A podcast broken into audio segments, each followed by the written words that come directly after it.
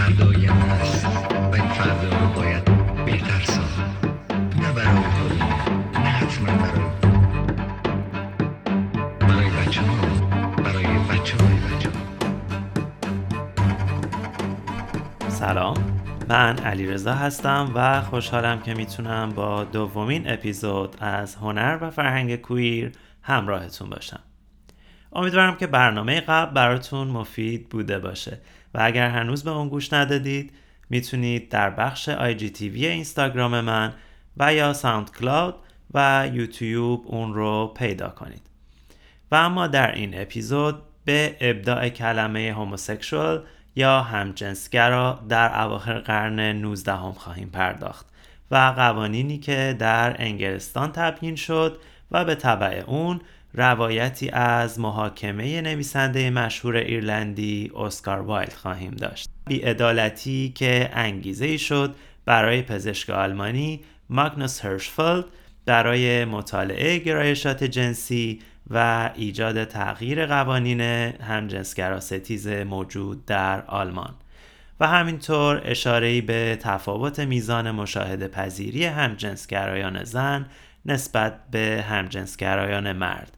و به همین واسطه مروری خواهیم داشت بر آثار و زندگی آلیس آستن عکاس امریکایی که تصاویری ارزشمند از تاریخ لزبیان ها در قرن 19 هم به جا گذاشته و بعدتر به جان ممن و ثبت زندگی شبانه لزبیان ها در برلین دوران معاصر خودش خواهیم پرداخت.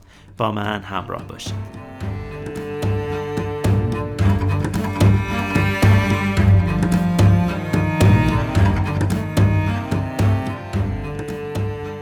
هوموسکشوال یا همجنسگرا ابداعی پزشکی از اواخر قرن 19 هم. البته این به این معنی نیست که ارتباط جنسی بین دو همجنس قبل از این وجود نداشته بلکه افراد به واسطه انتخاب جنسیشون دستبندی نمی شدن. در حقیقت واجهی که ساختارش با تاکید بر هویت در مقابل رفتار جنسی و یا به تعبیر اون دوره معصیت انجام گرفته توسط فرد شکل گرفته. آنچه که میشل فوکو در نسخه اول از کتاب تاریخ جنسیت میگه کتابی که در 1976 در فرانسه منتشر شد و در 27 سال بعد یعنی سال 2005 هم به زبان فارسی ترجمه شده. میگه اونچه که در تمدنهای کهن مشخص شده عمل جنسی با هم جنس ممنوع بوده و تنها موضوعی قانونی محسوب می شده. اما اونچه که در قرن 19 هم شکل می‌گیره همجنسگرا تبدیل به یک تیپ شخصیتی میشه. یک تیپ شخصیتی که وابسته به گذشته ای هست، یک پرونده تاریخی و طفولیت. به علاوه گونه ای از زندگی و یک نوع شکل حیات با چارچوبی بیپروا و احتمالاً با روانشناسی رمزآلود و اینکه در گذشته رابطه با همجنس یک نوع عمل اخلاقی با تاثیرات موقت بود اما امروز یعنی قرن 19 هم تبدیل به یک نوع و یک گونه شده بود. واجهی که در نیمه دوم قرن 19 هم به عنوان تعریفی برای یک هویت منحرفی جدید ایجاد شده بود. موضوعی که برای علم پزشکی هم بسیار جذاب بود. و همونطور که فوکو در لیست تشریحیش اشاره می‌کنه حالا این شخصیت یک تیپ شخصیتی یک گذشته یک تاریخچه و یک کودکی داشت.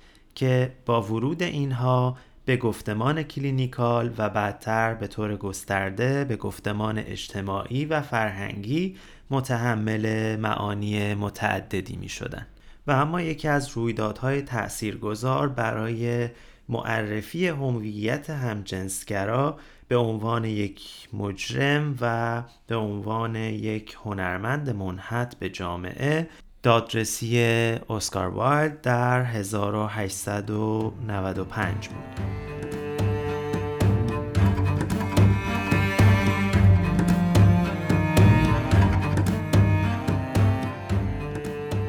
و اما داستان از این قرار هست که اسکار وایلد که برای تحصیلات از ایرلند به انگلستان مهاجرت کرده بود در لندن شهرت زیادی به واسطه نوشتهاش پیدا کرده بود اون که تمایل جنسی به همجنس خودش رو مخفی نگه داشته بود و ازدواج کرده بود و صاحب دو فرزند هم شده بود در سال 1891 رابطه ای رو با لورد آلفرد شروع کرد شاعر جوان انگلیسی. و اما پدر لورد آلفرد از این رابطه با خبر میشه و به واسطه نارضایتیش از این رابطه تصمیم می‌گیره که این رابطه پنهان رو برملا کنه و یک پیام توهینآمیز در یکی از کلاب های خصوصی لندن برای اسکار وایلد می‌ذاره که لو رفتن این پیام تبدیل به یک کابوس برای اسکار وایلد و تمام روابطش در لندن میشه. دوستان وایلد که از هویت جنسی اون با خبر بودن بهش توصیه می‌کنن که به فرانسه بره برای مدتی تا آبها از آسیاب بیفته. به خاطر اینکه فرانسه در طول انقلاب در 1791 همجنسگرایی رو جرم زدایی کرده بود. اما وایلد تصمیم به موندن می‌گیره و تصمیم می‌گیره که از پدر آلفرد اعاده حیثیت کنه و پرونده ای رو به دادگاه ببره. اما این دادرسی به نفع وایلد پیش نمیره و پدر آلفرد در دفاعیات خودش مسائلی رو مطرح می‌کنه از قبیل رابطه وایلد با دوازده مرد جوان دیگر و همینطور اون رو متهم می‌کنه به فریب لورد آلفرد به واسطه داستان مشهورش تصویر دوریان گری که روایت داستان عاطفی بین یک نقاش مرد و مدل مرد جوانش هست. و وقتی که روند دادگاه به ضرر اسکار وایلد میشه بعد از سه روز وکیل اون شکایت رو پس می‌گیره. اما این باعث میشه که دادگاه به صحت اتهامات وارد شده به وایلد حساس بشه و دادگاه مجددی رو تشکیل بده. و این بار با شهادت مستخدمین هتلی که اسکار وایلد در اون اقامت داشته به دیدن مردان جوان در بستر او پس از سه هفته جوری دادگاه تصمیم می‌گیره و اون رو محکوم به شرم بزرگ می‌کنه. شرم بزرگ اصطلاحی حقوقی در بریتانیای اواخر قرن 19 هم برای جرم انگاری عمل جنسی بین مردان. جرمی که ده سال پیشتر به واسطه به اصطلاح اصلاحیه لابوشر وارد قانون انگلیس شده بود. قانونی که در اون اومده هر فرد مذکری که در فضای عمومی و یا خصوصی مبادرت و یا مشارکت در عمل شرم بزرگ کنه متهم به بینظمی شناخته شده و وابسته به حکم دادگاه محکوم به تحمل تا سقف دو سال حبس با و یا بدون کار سخت خواهد بود. بنابراین وایلد هم برای دو سال روانه زندان شد و بعد از اینکه از زندان آزاد شد سه سال پایانی عمرش رو در تبعید در فرانسه گذروند و در نوامبر 1900 در سن 46 سالگی در پاریس درگذشت و در همونجا هم به خاک سپرده شد. اصطلاح شرم بزرگ گرچه وارد قانون شده بود و ممنوعیت ایجاد می کرد اما تعریف دقیق و توضیح مشخصی که چه مواردی مستاق به این عمل خواهند بود ازش وجود نداشت. اما با تمام این ابهامات یک چیز بسیار مشخص بود و اون هم این بود که تنها مردان هستند که می‌تونن مرتکب به این عمل بشن. و امکان محکومیت زنها به این واسطه بسیار محدود بود.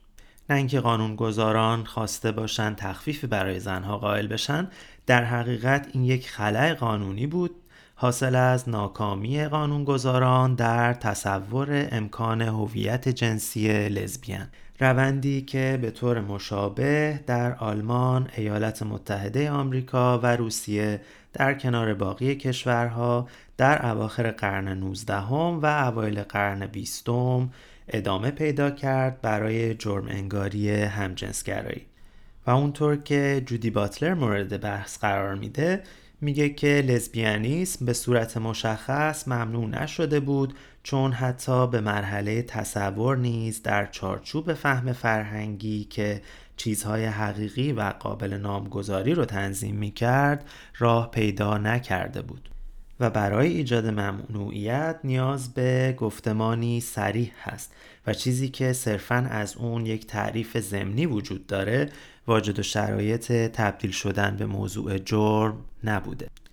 و در همین راستا بود که دادرسی اسکار وایلد به عمومی ترین شکل ممکن مطرح شد به تمام صفحات روزنامه های لندن راه پیدا کرد و این در حالی بود که اگر دادگاهی برای چیزی که امروز ممکنه اون رو فرهنگ لزبیان نامگذاری کنیم ایجاد می‌شد در تضاد با پرونده مردان در لایه های بسیار خصوصی تری مطرح می‌شد.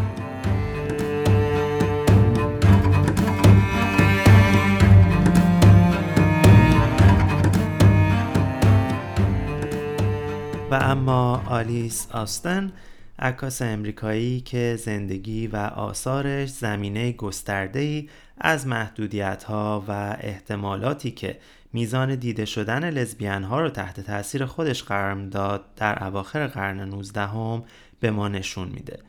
عکاسی مشتاق، ورزشکاری موفق و شخصیتی مقتدر در نیویورک. آستن در طول زندگی خودش بیش از 8000 تصویر تولید کرده که بسیاری از اونها زنانی که با هم دوست هستند رو در صحنه صمیمی و خودمانی باز تولید کرده. در سال 1890 اون عکس های خصوصی از خودش و اطرافیانش برداشته که گاهی نیز در لباس های منتصب به جس مردانه هستند و گاه با نقاب و اکثر در حال به آغوش کشیدن و در غیر این صورت در حین ارتباطی عاطفی هستند. تصاویری که در آستانه مشاهده پذیری کویر قرار می گیرند و این رو هم باید در نظر بگیریم که دوره‌ای که آلیس آستن این عکس ها رو گرفته عکاسی به واسطه نوع وسایلی که نیاز داشته و یک دوربین عکاسی که 23 کیلوگرم بوده یک کار فیزیکی مردانه محسوب می شده و عکاسی توسط یک زن خودش یک چیز متفاوتی بوده. آستن در جزیره استتن در جنوبی ترین بخش نیویورک زندگی می کرده در خانه ای که کلیر کامفورت نامیده شده بوده. چون در قرن 19 هم رسم بوده که برای خونه ها نامگذاری کنند و الان اون خونه تبدیل به یک موزه ملی شده. موزه‌ای که در اون به تاریخ و زندگی این عکاس پرداخته شده اما هر تحقیقات و یا روایتی که بخواد اون رو به تاریخ لزبیان ها پیوند بزنه از اون استقبالی نمیشه. و برای مثال میشه گفت وبسایت این موزه که به تمام جزئیات زندگی و کاری این هنرمند پرداخته نام گرترود تت تنها یک بار در این مطلب اومده اون هم به صورت گذرا. و این در صورتیه که اون دو به مدت 53 سال با یکدیگر زندگی کردن و اکثر این مدت رو در خونه آلیس آستن در جزیره استتن موندن. و اما این حذف تاریخی باعث شد که هنرمند کانادایی نینا لویت در 1991 پروژه رو انجام بده. عکسی از آستن رو چاپ مجدد کرد اما به صورتی که بخشی از اون پاک شده. عکسی از 1891 از زنهایی که در گروه های دوتایی یکدیگر رو در آغوش کشیدن. و عنوان اصلی این تصویر اون باشگاه لعنتی به نوعی کنایه آمیز صدای مردی رو منعکس می‌کنه که از این رابطه صمیمی خارج مونده. در واقع اثر لویت مخاطب رو به این دعوت می‌کنه که در نظر بگیره که به واسطه این تصاویر چه وجوهی از زندگی همجنسگرایان زن ثبت شده و چه چیزهایی برای حذف اون ایجاد شده. و اشاره داره به تاریخ و فرهنگ لزبیان که بین دیده شدن و حذف شدن شناور بوده و اثر لویت جنبه تصویری از این حذف تصویر بزرگتر هستش. درست مثل رابطه آلیس و گرترود که از تاریخ زندگی اون حذف شده.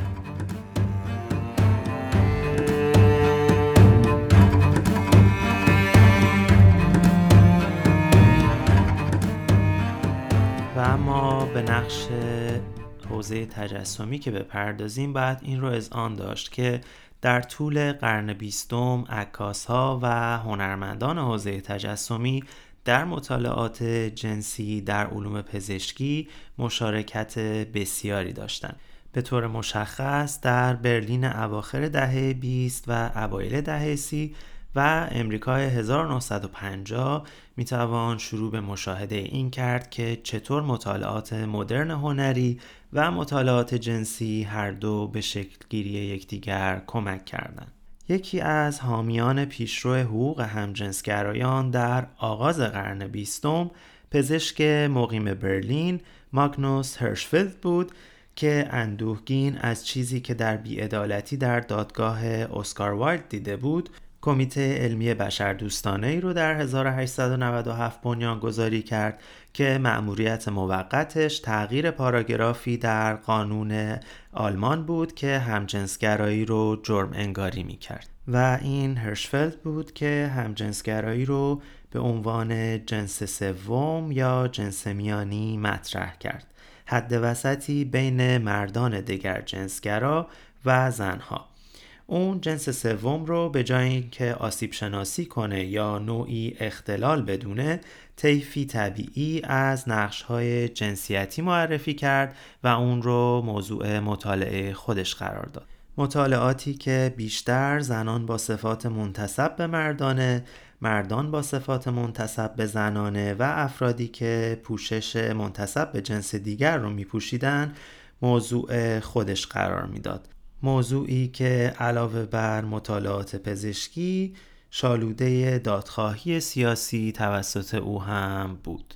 هرشفلد که دانش آموخته ادبیات و علوم پزشکی بود احترام زیادی برای مشارکت هنرمندان و نویسندگان در جامعه معاصر قائل بود به طوری که بعدتر در طول حیاتش اشاره می‌کنه که تمایل حقیقیش همیشه گذراندن زندگی در جمع روزنامه نگاران، نویسندگان، شاعران و هنرمندان بوده و اونها به مراتب از تمام پزشکان و تمام سلسله مراتب علم به اون نزدیکتر هستند. و میگه که علوم طبیعی همیشه مهمترین جنبه زندگی رو کنار گذاشته که اون عشق هست.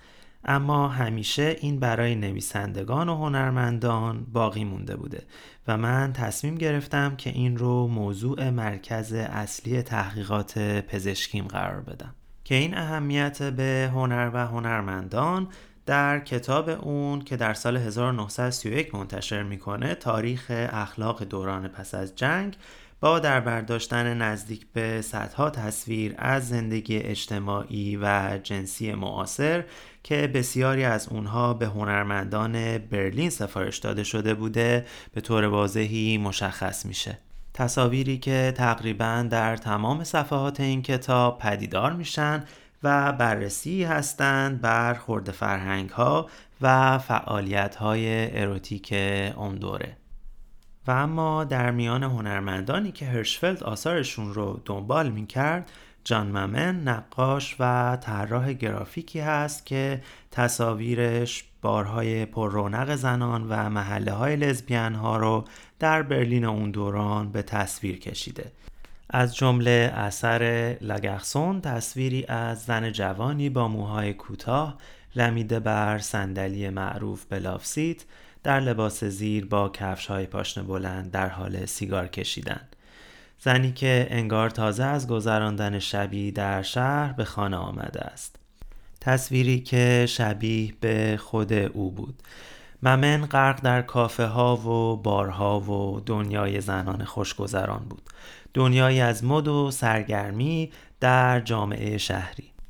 و البته تصویر مشهورترین اثر اون با نام شیری پرزنت تصویری درخشان از کلوپ شبانه زنان رو نشون میده که در مرکزش یک زوج لزبیان ایستادن.